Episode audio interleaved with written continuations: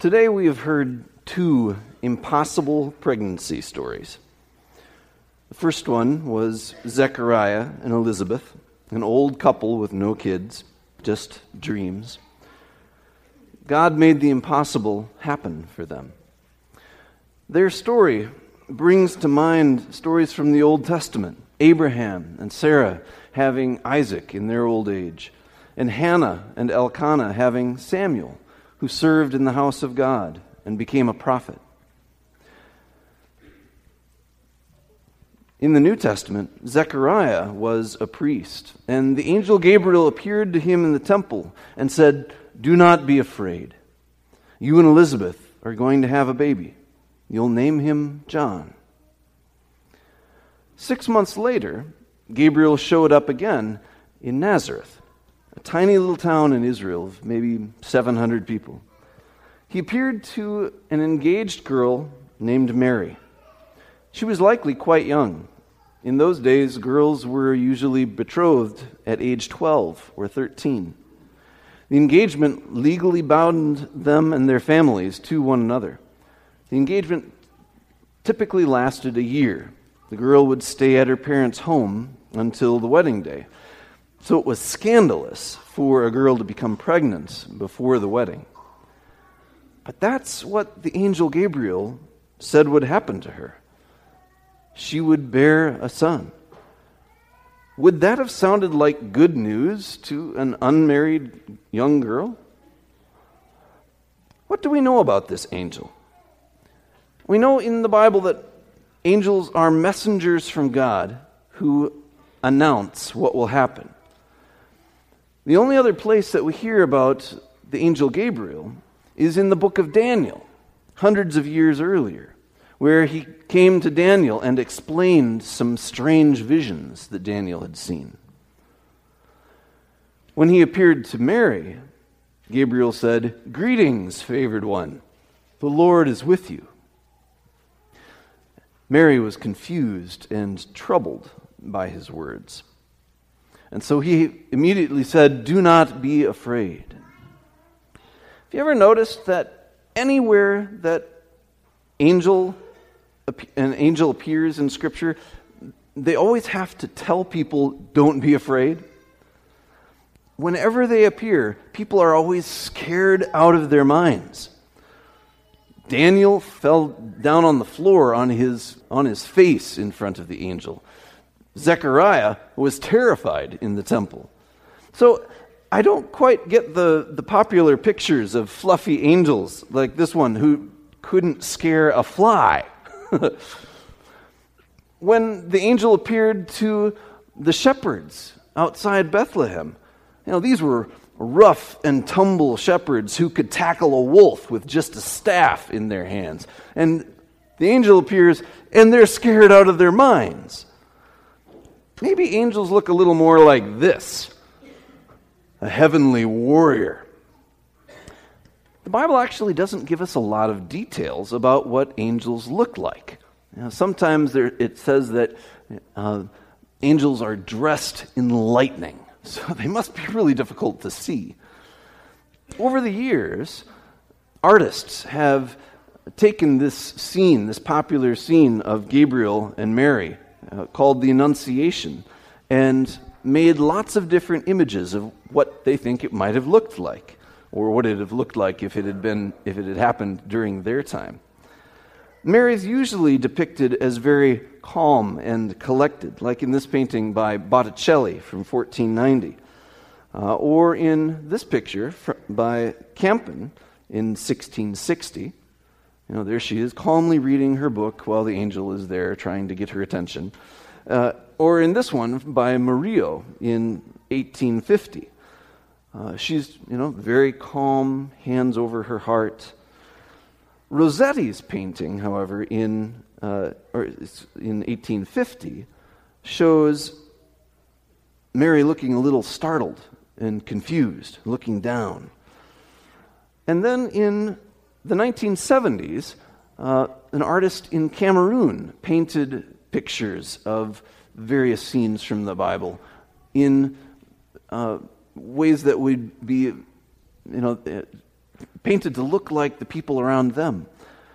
Uh, and these paintings, which you can find on jesusmafa.com, uh, show her startled as well. What is, what is this all about?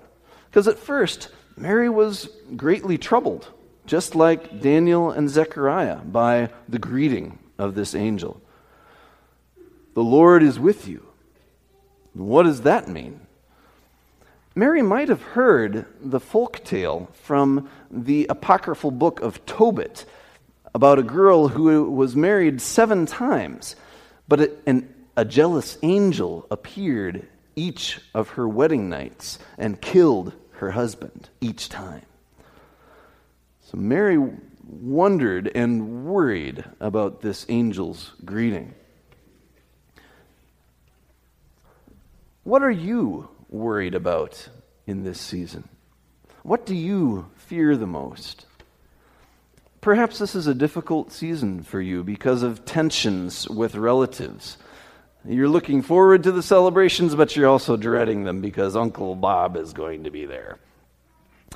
You're afraid that everyone getting together will bring up old grudges and hurts that have been kind of shoved under the rug for months. Or maybe you're afraid of losing your health. You're not able to get around as well as you used to.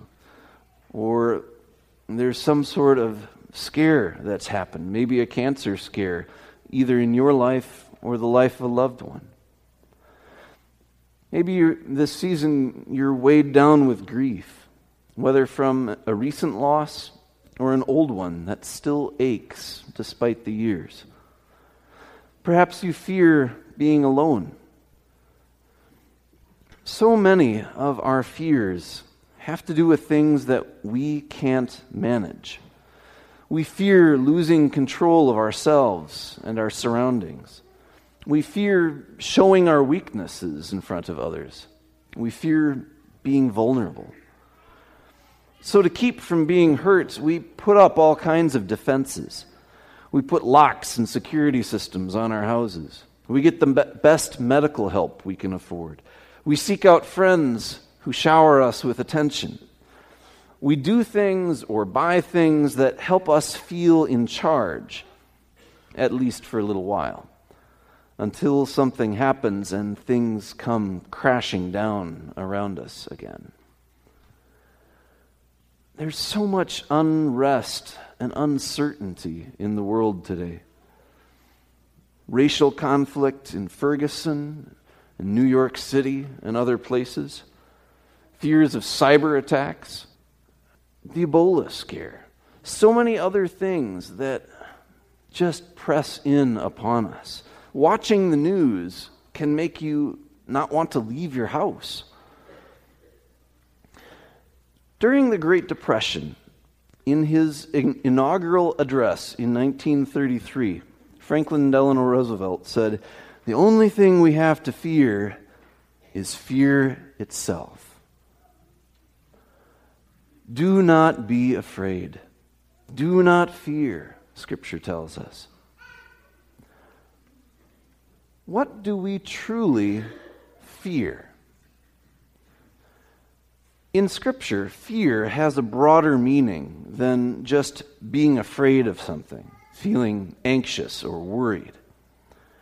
It's also about what you respect and honor, what you give first place to in your life. The first commandment says, I am the Lord your God. You shall have no other gods. And when Martin Luther explains that in his small catechism, he says, We are to fear and love God above anything else. We are to fear God, not be afraid of Him, but show Him honor, respect, and reverence.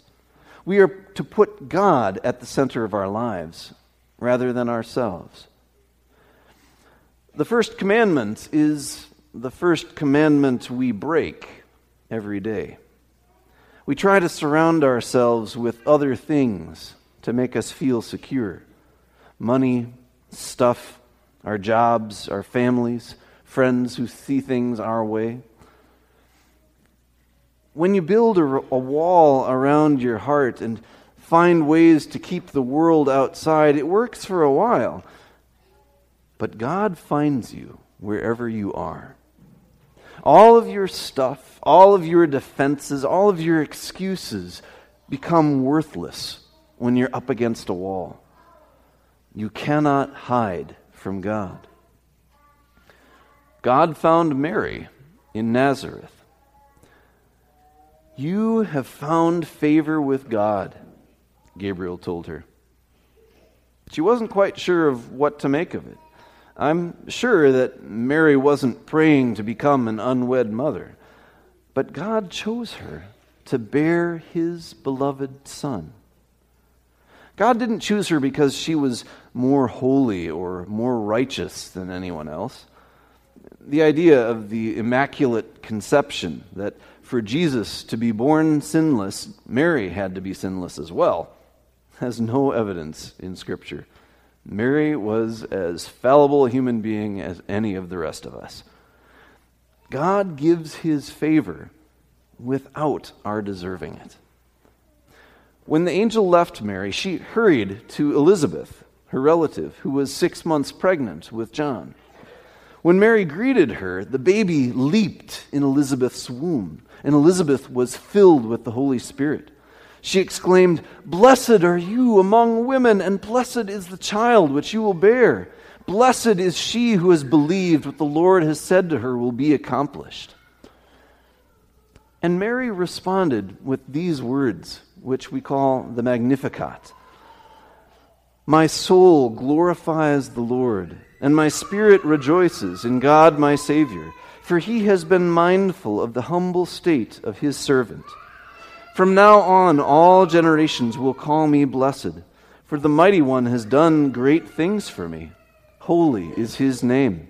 His mercy extends to those who fear him from generation to generation. God extends his mercy to all who fear and believe in him. His grace comes first. For faith is simply receiving what God gives.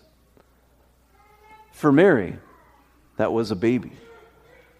God was doing a new thing, a baby even more impossible than Elizabeth's. How will this be? Mary wondered.